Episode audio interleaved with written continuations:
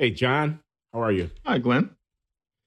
This is Glenn Loury at The Glenn Show. Uh, we're at Substack and we're at the YouTube channel uh, Glenn Loury Show, and I'm with John McWhorter. He teaches at Columbia University. I teach at Brown. We're the black guys. Uh, we talk every other week here at The Glenn Show about this and that, and I'm happy to welcome back my friend and conversation partner. Happy What's to up, be John? here. Ah, um, good to be here, Glenn. And um, I think we have some things to talk about today, um, Yes. such as certain anniversaries, right? Well, um, it is uh, approximately the 10 year anniversary of the killing uh, by George Zimmerman of Trayvon Martin in Sanford, Florida, which sparked the Black Lives Matter movement. It was in the commentary after the fact of George Zimmerman's acquittal for that killing. Uh, that the hashtag Black Lives Matter was introduced and a movement was set afoot. Uh, the New York Times, uh, in Charles Blow's leadership, I think, saw fit to uh, commemorate with a, a special video presentation and editorial comment on the 10 year anniversary, uh, observing that um, the election of Barack Obama didn't occasion a, uh movement that um, uh, other events of that sort of uh, killing of a black man by a police officer under inappropriate circumstances didn't occasion a movement, but the killing of Trayvon Martin did, and it was therefore a momentous historical event. So yes, we are still within the time frame of uh, acknowledging the momentous consequences of the Trayvon Martin affair. Yeah, I must admit that I had a um, I had a busy week, and I did not, I didn't read that discussion, and I didn't read it because, in terms of prioritizing what I took in this week, I must admit that I assumed, and maybe I'm wrong and I need to go back and read it. I assumed that the four of them had things to say that were characterized largely by a kind of pessimism and gloom about race relations. And um, that the idea would be that it sparked Black Lives Matter, but that not nearly as much has changed as we would have hoped, and that the relationship between the cops and black men still reveals the racist streak that is fundamental to the black experience in America. I assumed that was going to be what they were going to circle around. And Let, I let me figured, just interrupt. To- Just to say, the four of them were uh, Charles Blow, uh, Henry Louis Gates Jr., former President Barack Obama, and do you recall? The fourth, it was, was it Nikole Hannah-Jones by any chance? Um, I don't know. Uh, it could be looked up. I must admit, I forget who the fourth was. And I don't mean any disrespect against those people, but I just kind of thought this strikes me as the kind of thing where the tone is going to be of a kind. It was Al Sharpton. Excuse me for oh, Al. Sharpton. Okay, that's different. Yeah, I just thought Al Sharpton, Skip Gates, and Barack Obama with uh, Charles Blow in the background. With all due respect to those people, I thought, I'm not sure their discussion is going to teach us something we haven't heard before. I hate saying that about them. So I didn't get around to it. Do you think I should have? Yeah, I actually I think it's worth time in the sense that it is about narrative construction. It's about how the event is going into the history books. You've got Henry Louis Gates Jr., a scholar of some eminence. You've got Barack Hussein Obama, the former president of the United States, who was in office at the time of the event. Uh, you've got Al Sharpton, an activist and civil rights leader who is, uh, you know, I don't know exactly what his connection with the family after the killing uh, was. It may be that he was called in. I actually don't know that for a fact, but I expect that that's the case, that he had some involvement in that respect, as did uh, the lawyer Benjamin Crump, who often works in tandem uh, with Sharpton in Mhm. he- helping families of victims in situations of this kind. Um, uh, so, uh, and you have Charles Blow, the columnist, who, as I uh, learned from this 10 year retrospective at the New York Times, which we'll link to uh, in the comment section, I mean, in the uh, descriptive section of this post. Um, Blow, you know what the events were. Martin was killed by Zimmerman. Zimmerman was not arrested. He argued that it was self defense and the authorities let him go on his own recognizance. without arresting him. He was not charged with any crime. After the fact, there was a huge uh, uprising of protest and outrage at the fact that he was not arrested and demands for his arrest uh, and commentary to that effect, of which Charles Blow's column, uh, which came out some weeks after the killing, was a constituent part. He says, This has happened. This man is walking around. Uh, all we know is that the kid was unarmed. He had Skittles and a Coke. Uh, he was minding his own business and he was pursued by this vigilante and and shot and there needs to be a reckoning and indeed in the fullness of time the authorities were persuaded uh, by public uh, pressure to bring charges against Zimmerman, which were brought. He was tried. Uh, he was acquitted by a jury of his peers and so on. Um, so, uh, you know, it, it, it's a question of what actually is going to be the story about Trayvon Martin. And the, we're 10 years out, and that story is pretty much etched in stone, isn't it? And, and, and that story is uh, outrageous killing of a vigilante cop in a stand your ground kind of manner where even if he was being assaulted by Martin, he could have retreated. He didn't have to kill him, kind of thing like that. Um, and Black lives actually do matter, even though the authorities often don't act as if they do. And moreover, we need an organized, pressure generating movement of, of protest in order to bring about uh, the kind of change that would appropriately value Black lives and et cetera.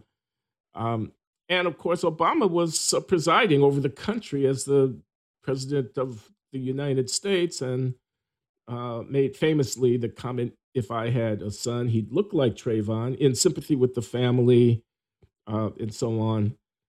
Um, so, yeah, I think it's worth, uh, as we're chroniclers of the race conversation in America and the Black Lives Matter movement, which has uh, come in for some critical reportage of late about their finances, where the money is going, and all of that.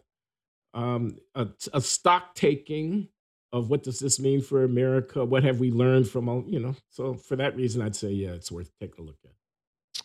Yeah, the whole thing is, um, it's very frustrating because, you know, there's an aspect of, as John Ford said, print the legend. And the legend, I get the feeling, has settled in. I'm not sure how many people even think of it as that Martin attacked Zimmerman and Zimmerman fired. I think uh, the general meme is just that Zimmerman essentially got into a little argument with Trayvon Martin and shot him. I wonder if people quite get that the shot was that Trayvon Martin was much bigger and stronger than Zimmerman and had him pinned on the concrete and was banging his head.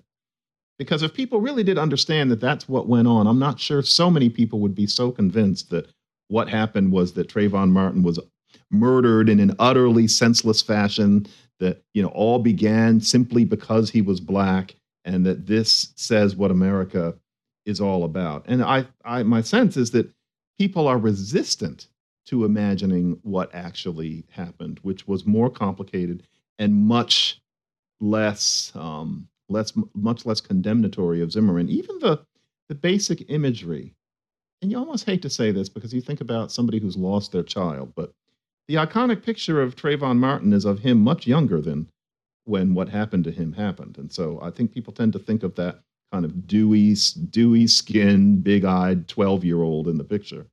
Whereas really, yeah. he was a tall, strapping young man by the time this happened, of the sort who could overpower Zimmerman, as opposed to thinking of Zimmerman as hunting down this this teen, which is what I think people are imagining. And so, what really happened versus what we were told was so different, and I was taken in. I, you know, little known now is that I wrote the kind of pieces Charles Blow would have written. You know, for, certainly bring him in, and my assumption was that the story we were initially told which was basically that this this teenaged boy was gunned down after a little scuffle by this bigoted man who had no business pretending to be a cop anyway. I thought that was true. And then gradually it started to not quite make sense, even then, before, you know, serious analysis had been done. And here we are now, where I think what really happened was so very different from what we've been told, right down to the idea that Zimmerman was only on him because he was black. Even that doesn't work if you uh, look at the actual conversations that he had with actual police officers. and yet no one will hear it, and they're not going to hear it. And so that begins what we can think of as a whole era in American race relations. It starts in 2012. And yet, what actually happened is vastly different from what many people would like to think. And I guess we just have to deal with that. And maybe that's the way history happens sometimes. But goodness, it's frustrating. And you know what else? I'm, I'm very done. But it's also frustrating that Joel Gilbert, whose book and documentary makes it painfully clear what actually happened and how different it was from what we've been told, including that one of the main witnesses was a plant. Unfortunately, he has those associations that are unsavory to many. And because you know he has hosted the kind of radio shows he has and kept the kind of company he's kept, unfortunately, a certain kind of person simply shuts down upon hearing that. And so the messenger is unlistenable to what what we might think of as the left. And so that also keeps the truth from being actually out there. I wish I wish for the sake of truth and for the sake of real racial healing that it that he someone else right winger who was that interested in the truth. But nobody who wasn't him would have wanted to find those things. You know, no, no quote unquote enlightened. Well, I'm not calling him unenlightened, but no person on the left, no normal liberal would want to go to the trouble to find those things. And if they started to find them, they would people, turn away. Excuse me, John. I just want to uh, make the observation that you're talking about the filmmaker Joel Gilbert, the documentary filmmaker whose book and film called The Trayvon Martin Hoax exposes the witness fraud that you're making reference to. You and I have discussed that work of Gilbert's at length here at the Glenn Show, and I'll, I'll have uh, links placed in the uh, descriptive, descriptive material of this post that takes people to our prior discussions uh, from 2019 when Gilbert's film came out. Um, and he describes a Trayvon Martin quite different from the figure that has come into the public imagination as a kid with Skittles and, and a Coke who was just, uh, you know, minding his own business. Uh, and he describes uh, a, uh, a, George Zimmerman very different from the racist vigilante type. I mean, he was uh, actually a racial liberal. He was, uh, quote unquote, George Zimmerman. He was a Hispanic guy who volunteered his time to tutor some black kids, a big brother them or whatever it might be, and who was, yeah, he was a neighborhood watch guy who was concerned about robberies in the area. And yes, he was suspicious of Trayvon Martin. And after having been told by the radio dispatcher that they didn't need him to get out of his vehicle, he nevertheless got out of his vehicle and the encounter with Martin happened, and Martin is dead. Uh, and that's a tragedy without any question that that young man lost his life out there. Uh, on the other hand, a jury deliberated over all the evidence and, in effect, uh, uh, corroborated the decision at the time that the authorities made not to arrest Zimmerman uh, because they came to the conclusion on the basis of the evidence, including eyewitness testimony, that uh, Zimmerman's account of what happened, he was in danger of his life and he defended himself as he had every right to, um, was in fact the correct uh, account of what happened. But again, the narrative about it has entered into the in, into the pantheon of uh, the accounts of African American uh, uh, mistreatment, uh, such as it has done, and that becomes almost impossible to move, especially if ten years after Harvard professor Henry Louis Gates Jr., former president of the United States Barack Hussein Obama, and leading civil rights activist Al Sharpton with the assistance of a prominent columnist Charles Blow. All of these are black people are prepared to endorse the uh, the uh, storybook narrative that which I assume have, they did, right? Uh, the, no one raised. I watched the uh, segment that we're talking about here from the New York Times, a ten year commemorative uh, uh, small documentary. I, I, mean, it's only ten or fifteen minutes long, and commentary about Charles Blow. And no, uh, there was no second guessing about what actually happened or whether or not the narrative, as we have described it, of uh, of uh, uh, Martin's victimization uh, has we have any reason to have any doubts about it, as you and I evidently do have doubts about it. Yeah, and I think a lot of people jump in at this point and they say, "Well, why does Trayvon Martin have to have been a choir boy?" And he certainly doesn't. Of course, that's what they say. You know, and um, yeah, he was not. You know, m- many of us aren't. And of course, then it, the idea is, well, he didn't deserve to die. And of course, nobody said that he deserved no. to die. But it's the way that it's thought of that matters because the idea that racism killed that guy is really, really flimsy. And yet, suddenly, when it comes to that case, people are uninterested in the detail because it's it confirms a certain narrative. And it really is a shame the way this human tendency to, you know, make everything about black and white, so to speak. I remember something that went on with me back then in terms of writing, which I'll say now because it's it's been so long and it's not that it mattered in the grand scheme of things. But back then I was still I was still writing for the Root. And the relationship was fraying because at the Root, it was painfully clear that the editor couldn't stand me, for one thing. And I think because it's all among us black people, there's a certain sense of group familiarity. She didn't make much of an effort to demonstrate otherwise, including even live in person. And that was okay. But also, it was the only time I've ever had editors. This only happened at the end of my Root time. So we're talking about 11. How long were you there? I wrote for the Root, I think, for about two years, mm-hmm. and under um, under you know one or two editors, everything was fine. But then they got a new editor, and I'm not going to say who it was, but there was that, and you know I would be I'd write my pieces. I was writing for them every week for a while. I was grinding out something weekly. And I would write something that rubbed one of the editors the wrong way, and the editors occasionally would write me and you know say, you know, this isn't one of your stronger pieces. I've never had the copy editor do that. And I understood that, okay, there, there's a sense that it's in group, all right. But still, I've been in the business a while. And finally, it got to the point where one editor was outright abusive, you know, just, you know, in the lines, just, you can't blah, blah, blah, blah, blah. Nope, that's just one thing. And once again, I've never experienced this. And I, w- I think I was supposed to take it because I'm black and I'm un PC.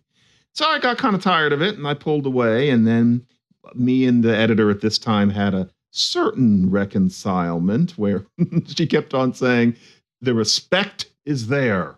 The respect is there. But she wouldn't say, we respect you. You could tell she could barely get it out of her mouth. The respect is there.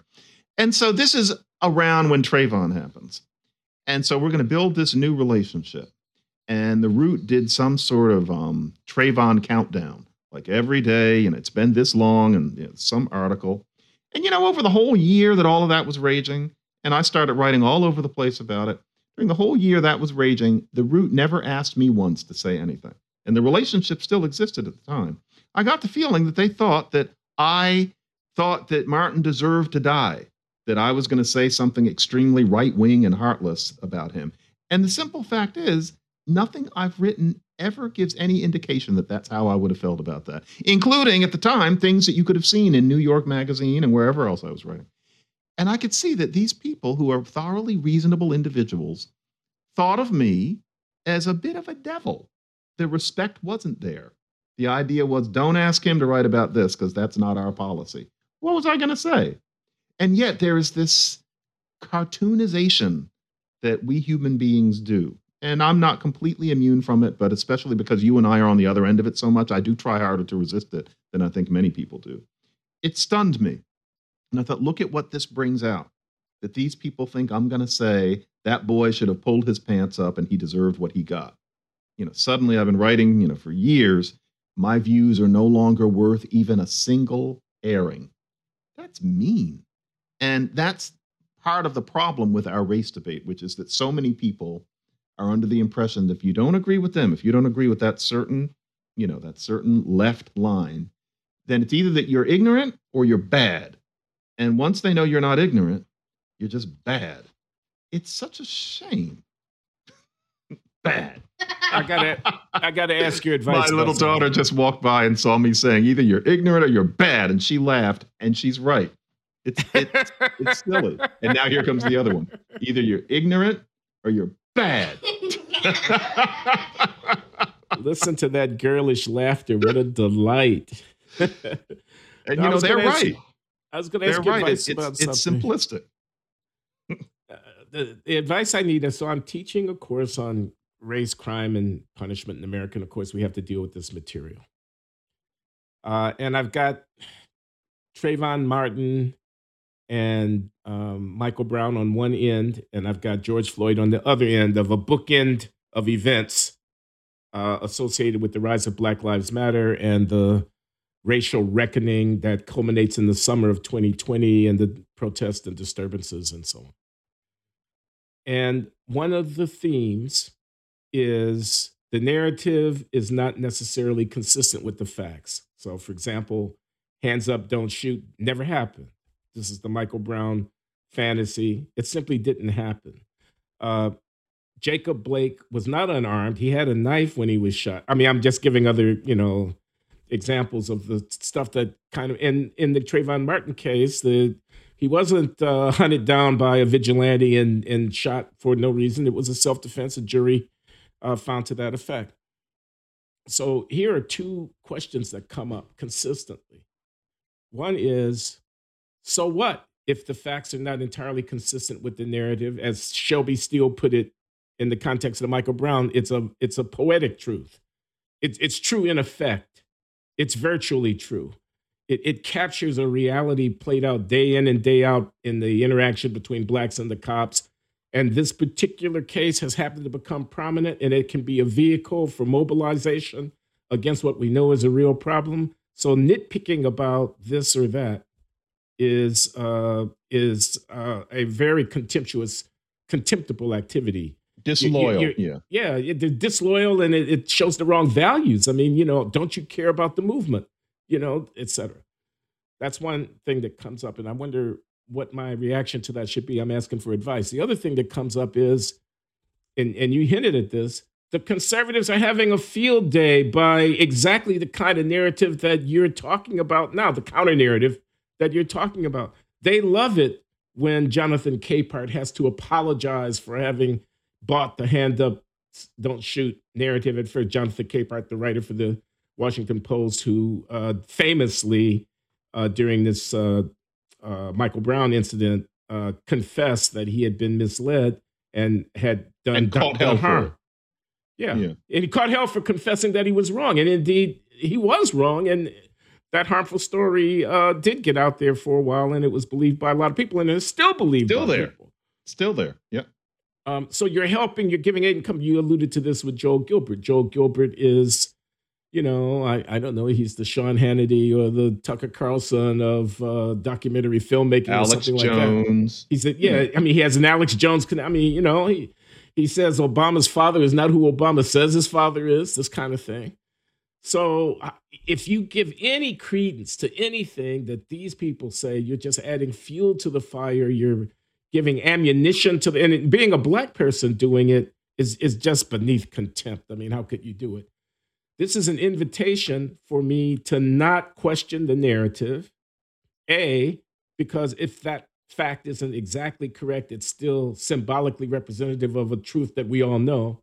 And B, we have enemies, real enemies, who are heartened uh, and furthered in their ambitions by the kind of counter narrative rhetoric that you're engaging in.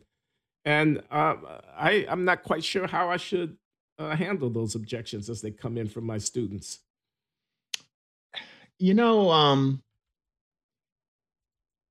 sometimes the distance of time creates a certain amount of perspective. And in a way, this starts with OJ. And so, yeah, at this point, it's painfully obvious what that man did. It was painfully obvious then. And yet yeah. there was this pact among Black Americans of all stripes to pretend not to perceive the facts out of a tacit idea that what we really wanted to do was finally stick it to the cops for the way they treat Black people in general. And with OJ, the problem was that it was so obvious that he had killed those two people. It was so obvious that even if the LAPD were, you know, far from angels, that this was not a frame up, especially since they had loved him for a very long time. He did it. It's clear. And yet you were supposed to pretend not, even if you were a professor. I watched PhDs in front of classes engaging in that pretense.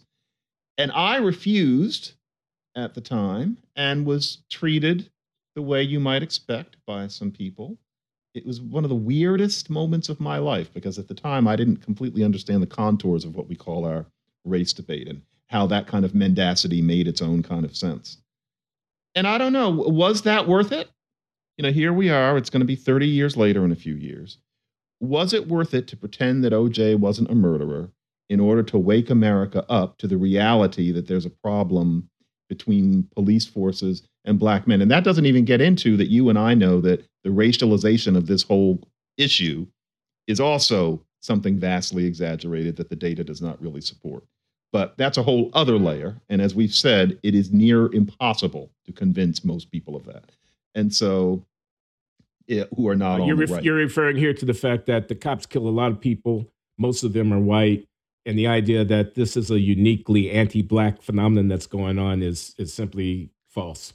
And that poverty explains a lot of the remaining disproportion in terms of the fact that black men are still killed disproportionately. Yeah, that's not something that anybody, you know, left of center is completely closed to that argument. But still, was it worth it to get people to pay attention to what the cops can do with OJ? I'm inclined to think not, partly because it was so painfully obvious what he did, and also because the idea wasn't that the cops had hurt him. It wasn't that the cops killed somebody, it was that he killed somebody and why don't we embarrass the cops by pretending not to think that he did it? Some people, I think, and I know from a really excellent TV special about the whole OJ issue back in 2016, some people would say that that was somehow worth it. But I'm not sure what we really gained from it, other than, frankly, a lot of people beginning to think that Black people aren't very bright or that Black people are manipulative to the extent that some people today think that Black woke people are trying to pull one on you because it makes them money or because it gives them power. A lot of that comes from the OJ period, where that's what a lot of black people looked like who were insisting that you pretend that that man didn't kill those people. You know, yeah, OJ. Mark Fuhrman was the police officer's name. Mark Fuhrman lied about having used the N word, apparently. Right. Uh, and um, OJ's lawyer, I'm sorry, I'm blocking on his name right now. Johnny Johnnie Cochran. Cochran Johnnie Cochran made a, a big deal out of that uh, with Mark Fuhrman on the stand. And uh, famously, if it doesn't fit, you must acquit. because it rhymed, it was true. Right. That was supposed to have been the gloves that OJ was wearing at the time that he allegedly committed the crime. And then they brought him into the courtroom and he tried them on and they didn't fit his hand or they fit poorly his hand. And so forth and so on. And uh, OJ walked in a circumstance where, as I agree with you, everything that we know about it suggests there wasn't really a whole lot of doubt about whether or not he committed that crime. And uh, a lot of black people. So I, I, remember exactly where I was when that jury was announced. I was in Milwaukee. I was speaking at the University of Wisconsin at Milwaukee on that particular day. And it was around noon when the uh, when the verdict was announced. And I was on a lunch break and I was in the common room at the student union of the University of Wisconsin of Milwaukee.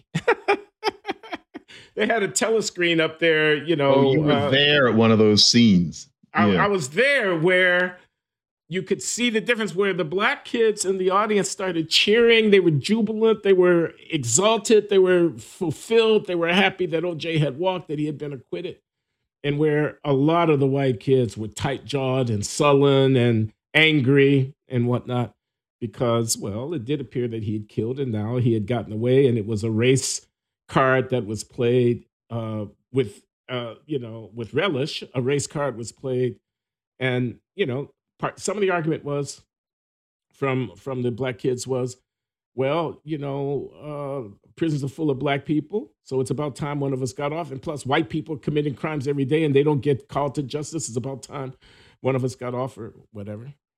Um, and what I'm trying to get at here is I think those uh, departures from reality in the service of racial justice narratives, which are almost obviously false, but which are nevertheless pressed by people, generates a backlash. And I wonder what cost that backlash actually uh, exacts of us in the long run. A kind of cynicism, uh, a kind of thinly veiled contempt from people who are not willing to say exactly what they think. I'm talking about white people. I'm talking about independent, politically middle of the road, not uh, reactionary uh, uh, right wing types, but people who might be brought around to support this or that political initiative that uh, you might want to mount, but who, in their heart of hearts, can't really endorse uh, uh, uh, some of the campaign because they they know that it's built on sand, and it asks them to be complicit in in lying uh, about uh, things that have happened. And when you think you're winning, you think you're winning when the editors don't allow the story to run on the front page that debunks your narrative. When the talking heads give affirmation to it, even a decade after the fact, when a former president of the United States can act as if there really aren't any questions here, we pretty much know what the story is. You think you're winning, but you might not be winning in the long run. You you you might be setting up a situation where you will reap in the reactionary uh, political backlash what you have sown uh, be, because you have the uh, you have command of the of the microphone, uh, but you don't really have command of the hearts and minds of the of the masses of the people, white people. You know, and this is the thing, though. What you create is skepticism and a certain quiet hostility. Yeah. And if you encounter it, you read it as evidence that racism persists, which unfortunately is what you actually kind of like, because that's your comfort zone because you wouldn't quite know how to orient yourself if you couldn't think of yourself as a victim of systemic racism and subtle personal racism. So it's not exactly unwelcome to a person like that to encounter white skepticism, to encounter white people who don't want to serve on this or that committee with you, or, you know, the, the little dissings that might happen because of the skepticism. Because then you can just say, yes, there's the racism that persists. And so all this keeps going in a circle because the truth is, yeah, yeah, the, the op-ed page, page editors aren't going to publish something, but you know that's not nobody necessarily knows that. But still, yeah, you feel like you won because everybody in your world, your world of academics and artists and intellectuals and activists and jurists, et cetera, everybody in your world toes the line. And I'm not sure to which extent these people know that it's a towing of a line because I think they sequester these things off into a region of their brains that I don't quite understand. And that's not me saying they're crazy. But yeah, next thing you know, the white skepticism from everybody apart from your world, it just confirms the racism that made you do all this pretending in the first place. But yeah, it's um it's funny, I guess it's not coming. I'm always assuming that the beautiful example of this is going to be the movie about about Michael Brown. I figure if somebody was going to do it, they would have done it by now. Maybe the pandemic has held it up. But there's going to be a movie made by these earnest 30 something black people. And they're going to, in interviews, say that they wanted to give acknowledgement to quote unquote all views of what happened. And so it's going to not, they are not going to not show um, Don't Shoot with his hands up. There's no way they're going to leave that out and actually reenact what actually happened. They're going to show him with his hands up saying Don't Shoot on some level. And I'm guessing that it's going to be done with some sort of strobe lighting, quick cutting, making that whole part very abstract so that you don't have to be responsible for showing any one truth. You're going to be able to interpret it in many ways. The camera's going to spin. They're going to do the Spike Lee thing up ahead. The whole thing is going to be designed to allow that what Mike Brown's friend lied and said actually happened. And the filmmakers are going to call it artistic license. They're going to talk about how this isn't a documentary, they're making a piece of art. But, oh, I'm sorry.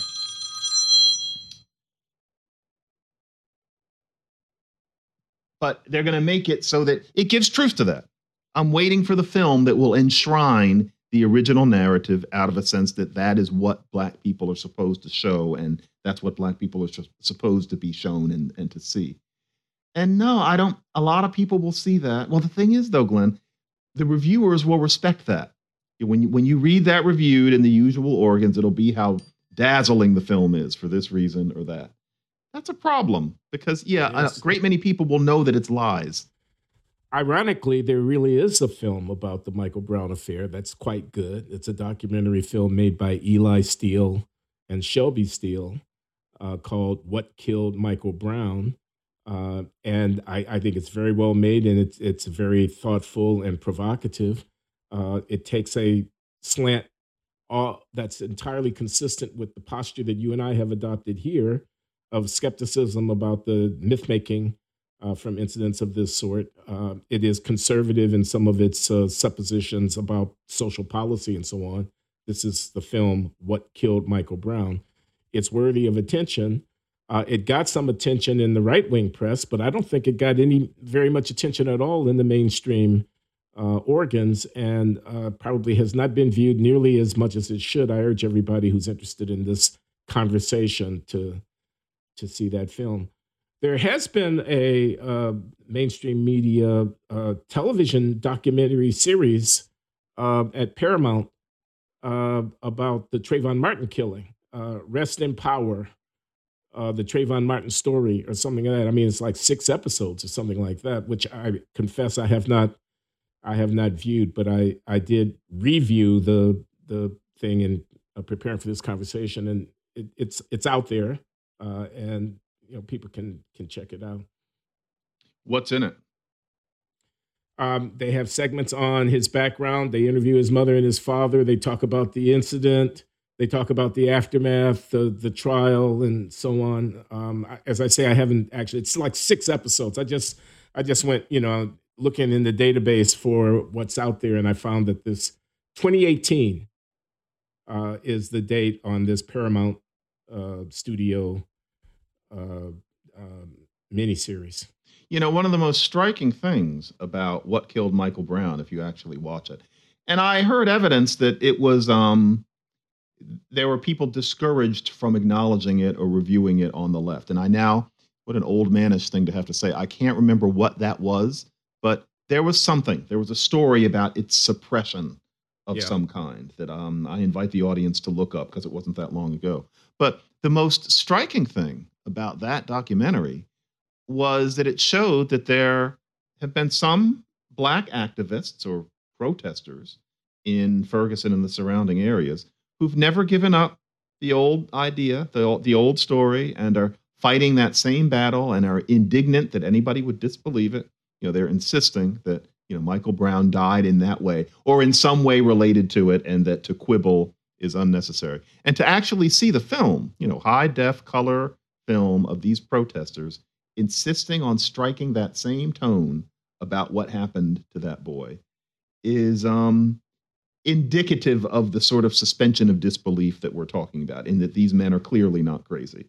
And yet they will not let go of the way they felt about what happened to him now eight years ago.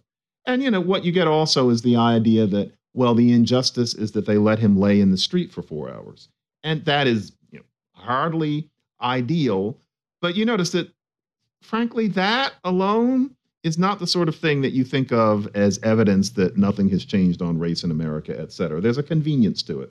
For some people, they read the reports, they can see that what happened was not simply that that boy was gunned down for no real reason, but there has to be some sort of major indignation. You have to have something about Ferguson where you can keep that same tenor of fury.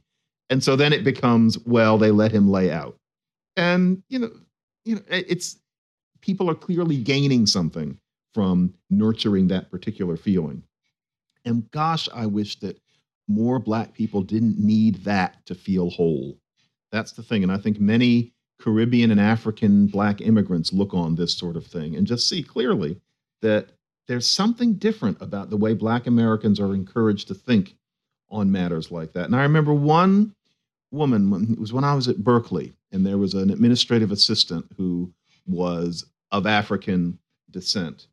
And I forget what the circumstances were, but she and I were asking about a Black American scholar who was going to come speak, a young Black American scholar. And I'll never forget the way she put it. She said, Does he like himself? And I said, What? And she said, Does he like himself? Or is he going to be exaggerating and you know, talking about racism as if it's an obstacle to his success, et cetera. I hope he likes himself. And I thought, what a, to me, that sounds so diagonal because we see that black guy making that kind of noise as exhibiting some kind of pride. But she just, she got it right there. And I had a conversation. What was her background? Recently. I'm sorry. What was her what? background? What was what? her ethnicity? She, I don't remember because we're talking about almost 30 years ago, but she's probably yeah. from Nigeria. It was either ah. Senegal or Nigeria. Right. And just the other day, I was talking to that same kind of person, another, this was a scholar from Niger, actually. And quite unbidden, she had the exact same opinion that it's about, and I didn't ask her, but she saw it. You know, she doesn't talk about it too loudly, especially these days, but she saw it as a matter of pride. She said that people who engage in that kind of dialogue don't seem to actually like themselves. And I frankly agree. And, you know, those are the same people who think that we're self hating. No.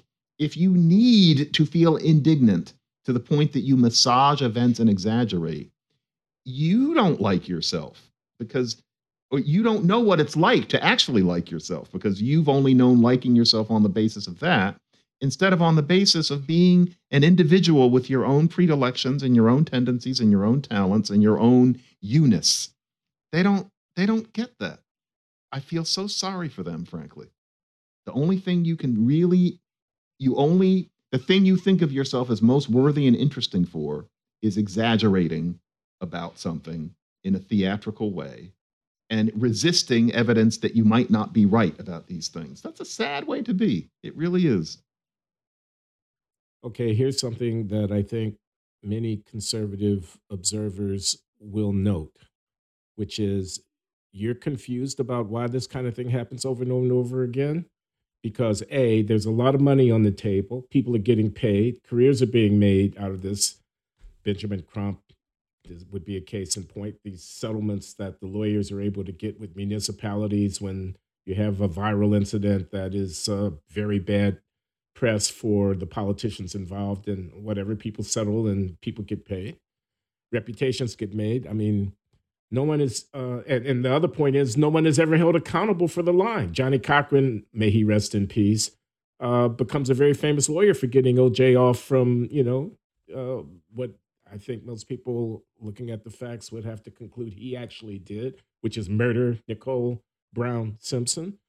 Um, Al Sharpton has never been uh, asked to pay any price for the Tawana Brawley hoax, which ruined the lives of uh, law enforcement personnel who were uh, vilified and uh, persecuted uh, by Sharpton's demagoguery. Um, Jussie Smollett gets what six months for uh, that hoax. finally, finally, finally. Uh, we will see how much time he actually serves. There are a lot of people who are saying he shouldn't serve any at all. And the DA who tried to get him off, Kim Foxx, who had to be overruled, she's not going to pay any price at the ballot box for um, her, perhaps many would say, abuse of the powers of her office on behalf of protecting a black celebrity from the consequences of his uh, inappropriate behavior. Uh, you know, there's no accounting at the end of the day for uh, if Jonathan Capehart had decided not to apologize, no one would have said anything about it. So uh, it's remunerative. That's why people do it. That's why it has such a stubborn, repeated cycle of myth making because it's remunerative. Um, and there are no consequences even when you get called out. Yeah, it's Johnnie Cochran was interesting because you have to admit he was damn good at what he did. yeah, you do have to admit that. And I remember thinking, um, I wish that someone like him would be famous with with those with that skill. If it wasn't about proving that racism exists, I would love to have seen. And I know that he did plenty of things in his career, but he doesn't. He didn't become famous for that. Wouldn't A black Clarence Darrow. Yes, exactly. Where is the black Clarence Darrow? And I'm not, I'm not saying that black people don't have the talent. You don't get the attention for that. I would love there to be a black Clarence Darrow. It's interesting with him. I was at an event. This is 21 years ago now. This is when I first started actually meeting people like this. And I remember at the time it was in a it was an M, MSNBC event in Birmingham. This was weird on so many levels. Al Sharpton was there, and I very carefully avoided being near him because I didn't want to shake his hand then. I, I felt about him then, frankly, the way you seem to. And I thought, I'm not breaking well, any. I'll, I'll shake his hand, but I might break his wrist while I'm doing it. I'm just kidding, people. I'm just kidding. I'm just kidding. But I was going to say that Cochran was there, and I reached out and shook his hand oh. because I oh. just thought, as much as I am disgusted by this whole OJ business, I admired his mind, like his skill, and I thought, yeah, I'll shake his hand for that. I I enjoyed watching the performance. But I just wish it hadn't been about that. You know? Ugh. Yeah. Really something. At that Let's same about, event, yeah, Dinesh, you tell us stories, you tell stories everybody. Dinesh oh. D'Souza, and everybody hated him. And I was kind of wondering, why in the world would you come to this, but for some reason he was there. And then it's interesting, some other people who were there who I think thought they were big celebrities at the time, and so did I. And it's interesting, you see how careers just kind of disappear. And you notice that that event today would have completely different people. But yeah, I remember shaking Johnnie Cochran's hand and thinking, what did I just do? But it was because I enjoyed the mental acuity. I just thought, whatever in you Southern did. California? Hmm? Were you in Southern California? This was in Birmingham, Alabama. It was commemor- commemorating. Was there? for some reason, they invited him. And I was thinking, what? And everybody hated him backstage. You know, people were Yeah. giving him trouble, but he was there. It was weird. And I The was just a baby racism. then, you know. Yeah, you were just your your book was out though, Yes, it was in the wake of losing the race. losing Yeah. the race. Well, I'm thinking D'Souza's the end of racism if they're talking race, and he's a conservative voice, although he went And he wasn't further and considered further into the fever swamps. Right. Yeah. He wasn't crazy at that point, but still, yeah. No, I was something. going to invite you. We got a few minutes here, uh, changing the subject to talk about a great American musician who's underappreciated, Scott Joplin. I saw that you had a piece, and I wanted to share with the audience the joy of uh, your remembrance of the contributions and the significance of Scott Joplin. Well, he left us 105 years ago, um, I think this week. And um, he was more interesting than people think because he was trying to create a kind of American classical music that didn't just sound like European classical music. Didn't sound. Joplin grew up poor. He was the um, he was the son of people who had been former slaves. Um, he grew up in and around a small town called Texarkana Oh and he got some informal piano lessons um, when he was a kid because there was a piano in the house where his mother did did work as um, a maid and then he had other piano lessons as he got older he was never an incredible pianist and didn't claim to be he could play his own music and other music and he made part of his living playing what became ragtime piano but he was also if you had known him, he died at 48. He had spent a lot of his life on the road, mostly in the Midwest, singing in quartets and octets, barbershop sorts of things, and also playing the cornet. And so he was an all around music musician who made his living. He married or more or less married three times. Um, and he was present at the invention of this music called ragtime. And he wrote what was the first truly excellent rag, Maple Leaf Rag, which was you know, nobody had heard anything that good in until 1899 when he published it. There'd been some rags before, but frankly, who wants to hear them now? He's What's the one who showed. distinctive, excuse me, about ragtime? What what marks it as a as a genre? Ragtime is a, a European march on the bottom, oompa, oompa, oompa, Uh-huh. with the top dancing around the rhythm in syncopation, hitting on the off beats as well as the quote unquote on beats, so that you have this catchiness that, believe it or not, people weren't used to until then. So if you're tapping your foot to the entertainer or the maple leaf rag, you're tapping it and you're moving your head in a way that most people found almost narcotic at the time. If somebody put words to the rags, which they did sometimes, often they would say, You can barely keep your feet from moving, Yeah. as if that's new. But this was a very new kind of music. It was this Euro African hybrid. And then you also get some blues harmonies as rag goes on. And Joplin only wrote them for, you know, the, the lesser part of 20 years, but they get more and more complicated. And after a while, some of them are barely rags at all. And it's a kind of a an African Chopin that he creates. And the pieces are hard to play. I, I learned how to play the piano beyond basics by just learning how to play Joplin's rags, especially the later ones, to the note, working at it because it's hard. And if you can get that, then it allows you to play almost anything on that level and below. It's a good way to learn how to play the basic piano. And he was very good at it. He had a great sense of melody, he had a beautiful sense of harmony, but he also wanted to take it further. He wanted to write, for example, an opera based on this Euro African hybrid. Not necessarily a ragtime opera, but he wanted to write an opera that was about black people and had a black flavoring. And he wrote one called Treemonisha. And you know the truth about Treemonisha, where the theme of this show is telling the truth. The truth is that he didn't have the musical training, and because of segregation, he didn't have the opportunity to attend enough opera, and that's not his fault. For Treemonisha to be great, Treemonisha is a highly uneven work. There are a lot of there are a lot of parts of Treemonisha that are frankly a little dull.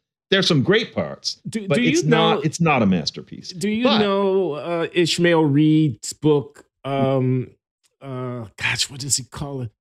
Uh, Which one? this is the one in which Treemonisha Smarts is the female protagonist. Reckless eyeballing. No, I don't know that one. Okay, this is a Hmm. novel. Ishmael Reed, the African American novelist of distinction, and Reckless Eyeballing is, long story short, it's it's about a black guy who's trying to make it in the theater with a lot of feminist and uh, a, a race card playing a female playwright named Tremonisha Smarts, who's an Alice Walker lookalike. Uh, and but he calls her Tremonisha, and I'm I'm pretty sure he took that from this uh, work that you're referring to. He's got that from the revival of Joplin's opera in the 70s. Yeah. And it was Yeah. done on PBS and you can watch it. And what nobody ever wanted to admit was that it's not Porgy and Bess. It's not that good. It's interesting. But Joplin just died too soon. He got syphilis. A great many people who did what he did occupationally back then got syphilis and died young.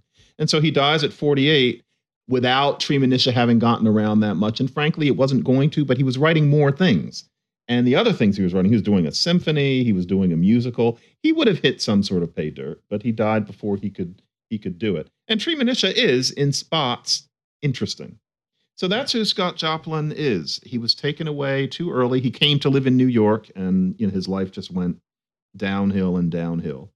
And he um, there's a movie with Billy Dee Williams, and Scott Joplin didn't look like Billy Dee Williams. He didn't act like Billy Dee Williams, but there was a TV movie in the 70s that very nicely tells you everything you'd like to know about Scott Joplin and makes him look like he was sexy and, you know, kind of foxy, which, you know, it's it's a good movie, even though it has nothing to do with what he apparently was like in real life. Speaking of movies, when I think uh, ragtime, I think of The Sting. You know that uh, Paul Newman and Robert Redford vehicle, which has a soundtrack that is all uh, ragtime. That's I what made America ragtime crazy. Exactly. Yeah. Yeah. Yeah, So that's who Scott Joplin is, and I wrote about him for the Times. I was surprised that the article really got around, but his music is worth listening to. The rags in particular, and they've been you know widely recorded at this point. And um, yeah, he's um he's worth more than just thinking about the Maple Leaf Rag and the Entertainer. And if you're a certain age, you remember the Sting, and you probably tried to play the Entertainer on the piano. There's more to Joplin than that. And I, you know, I caught the Sting and I play the entertainer on the piano. And then I was taught that there's so much more that he wrote. And frankly, all of it, almost all of it, is better than the entertainer. So yeah, I recommend a, a, a listen to more Scott Joplin. All right, John. Um, I think that's a wrap. I think so. We're going to get into trouble again. You know that, don't you? Yeah, about all sorts of things. Yeah. All right. Well, good talking to you. I'll see you in a couple of weeks. You too. See you soon.